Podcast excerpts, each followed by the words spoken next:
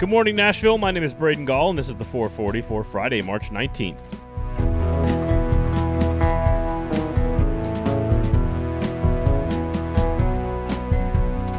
Today on the show, a little glimpse of our conversation with Chad Withrow as he discussed Jonathan Hutton's role with Titans Radio. The Nashville Predators are playing the best hockey of the season. My final four predictions, even though I hate predictions, but we begin with what's at stake for Rick Barnes and the Tennessee Volunteers heading in to the first weekend of the tournament. Of course, also special thanks to our title sponsor, The Kingston Group, Nashville's custom home and remodeling firm, award winning, locally owned, all the things that 440 stands for. They stand for as well. They're analytical, they're thoughtful, and they they want to do as good a job as possible. That that's the business model. That's why they've been successful for over a decade in Nashville and it's why they're the right choice if you're making a big decision like doing a remodel or a, or a custom build. Check them out. BuildKG.com is the website. BuildKG.com. That's the Kingston Group. BuildKG.com. Let their work do the talking. After 710 days without an NCAA tournament game, the big dance finally got underway on Thursday. Tennessee will get their tourney run started in the first real day of March Madness on Friday at 3:30 p.m. Central Time. And I've been thinking a lot about this game all week, and I know it's supposed to be so much more complicated than this, but Tennessee is simply just better than Oregon State. And if they play just even 75% of their best game, they will advance to the second round of the NCAA tournament that's being played on Sunday, again, most likely against Oklahoma State if if star winger Cade Cunningham can get them past, which they should. You heard David Ubben of The Athletic just yesterday on this show give his breakdown, say essentially the same thing. You heard Josh Ward of WNML on this show this week echoing the same basic sentiment as well. If the Vols play their game, especially on defense, the Beavers are simply not good enough to beat them. Tennessee has more of everything. There is no individual matchup that should scare Big Orange Nation. But the beauty of the NCAA tournament is the lack of second chances. If you have a terrible night shooting, come out flat, fail to get half court stops, and the other guy does all of those things, especially for a team that's won six out of seven games and is on a four decade tournament drought, yeah, your season can end quickly. No, this is a dangerous situation for the Vols, but it's one they can and should handle. And no one knows this more than Rick Barnes. The Vols head coach has been haunted by poor tournament showings for over a decade now at both Tennessee and down at Texas at his prior stop. Sure, there's a lot on the line for some of these seniors and for the freshmen that may not come back to school, but no one has more to lose on Friday than Barnes. His career legacy isn't written in stone by any means, but it's already had a lot of chiseling. A loss to a clearly inferior Oregon State team might all but cement the unfortunate legacy of being an underachieving March basketball coach. I don't do predictions. I drink beer and will likely be having a pint at Jasper's on West End with Steve Cavendish during Friday's game if you want to swing by. But I'll take Tennessee to lay the points on Friday. However, I don't think on this show on Monday morning that we're talking about a Sweet 16 matchup. I think we're talking about how Tennessee could not beat Cade Cunningham and Oklahoma State.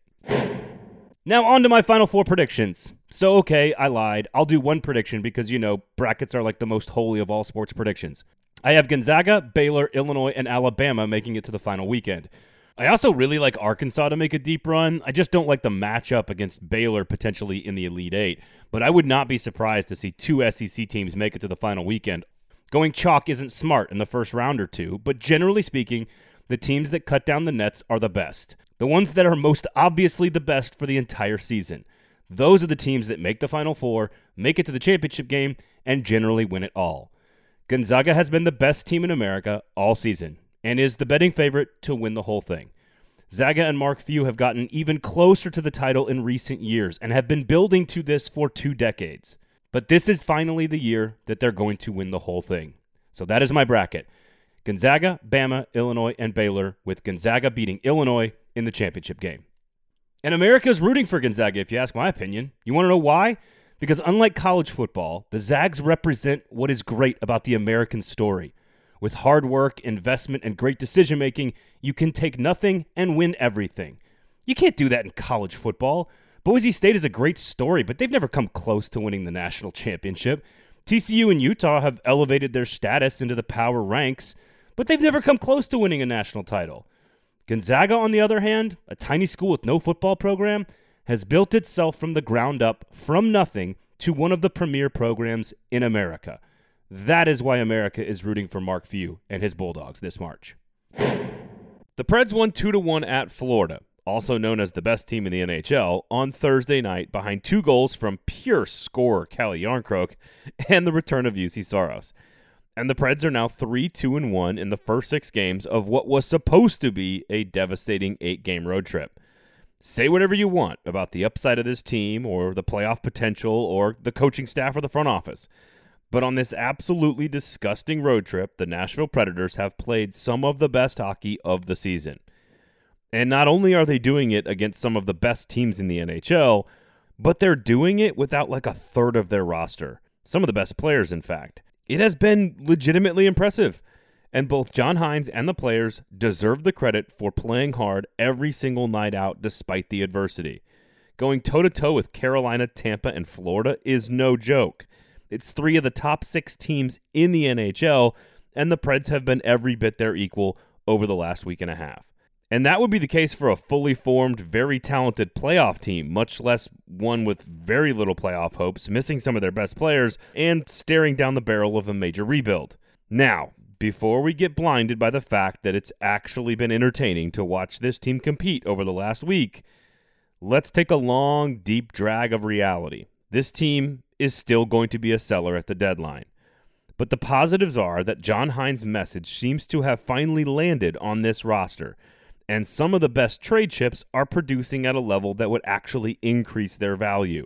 For a team that has more points than only five other NHL teams in the league, you got to take the wins where you can get them. The Preds are back on the ice Saturday at 1 p.m. against Florida. This week on the Lamestream Sports Podcast, our Nashville sports business and media pod that obviously you all listen to, of course, every single Friday, we were finally allowed legally to have Chad Withrow on the show, formerly of Midday 180 on 1045 The Zone, and now, of course, of Outkick 360. We covered a lot of ground from their decision to leave the zone to future growth plans of their show and program to what subjects they'll be covering on the show. One of the questions that I think Titans fans will be particularly interested in that I asked him during our long conversation was if he was surprised that Cumulus and Titans Radio decided not to bring back Jonathan Hutton. Yes. First off, it wasn't Titans Radio decision. All right. This was, uh, I, I don't think that Mike Keith had anything to do with this decision. And I think that's my biggest complaint about it is Mike Keith should make every decision about what happens on Titans radio. So whoever made that decision, and I don't know exactly who made that decision, but whoever it was, they should not be the ones making that decision. There is of, of all the problems that you could point to with the Titans, Jonathan Hutton being on Titans radio as studio host is maybe 478th on the list. Well, structurally, that, that's a that's a cumulus call because because of the name nature of the contract, right? I, I look, I, yeah, but I think it's a Mike Keith call. Who cracks the mic on there? Now they can say this person can't go and this person can't do this, but I do think it's going to be Mike Keith's, and it should be. I think that's my biggest problem with all the whole. And Jonathan Hutton's my friend, so I'm clearly biased when it comes to this. Jonathan Hutton's very good at his job. He's very good on Titans Radio. That is a close knit operation. If I'm Cumulus or any company, take Cumulus out of it if a talent that I work with decides to move on to something different and they leave and we have an agreement about when they're going to start at the new place, what's going to happen at the new place, what's going to be set, all of that.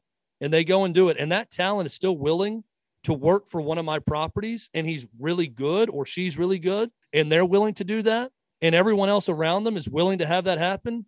I'm not standing in the way of that happening. Now, I'm I look at that from a business perspective and also I look at it from what's good and what's best for the product. So if they're willing to do that and I'm not going to have any interaction with them and it, just let them do it. I mean, the fact that Hutton wants to do it and wanted to stick with it wanted to do it, I, I would have absolutely no issue with that. So that's my biggest problem. Mike Keith, it's been written about. He recently got uh, he got moved up to vice president.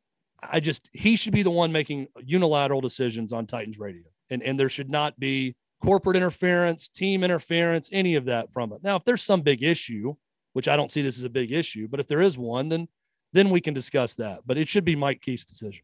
If you like Nashville sports media and business as much as we do, please make sure you check out the rest of our conversation with Withrow. Lots of really juicy inside baseball information in there. Out now today on Lamestream Sports Podcast, which comes out every single Friday with myself and the Nashville banner Steve Cavendish, only on the 440 Sports Network. The 440 is built every single morning for you for free by the Kingston Group. That's right, Nashville's award winning, locally owned custom home and remodeling firm. Look, your house works for you. And when you do a major remodel or a custom build in the right way, with the right planning and the right vision, it's not only an investment in your happiness, but it is an investment in your actual bank account. You know how you build equity? You do smart remodels with the people that know exactly how to do it the best. And that is the Kingston Group. If you don't believe me, Go check out the website, buildkg.com. That's buildkg.com. Be proud of your home, be happy in your home, and let your home make you some money. BuildKG.com is the website. The Kingston Group. The 440 is a production of 440 Media, written and produced by Braden Gall, music by William Tyler.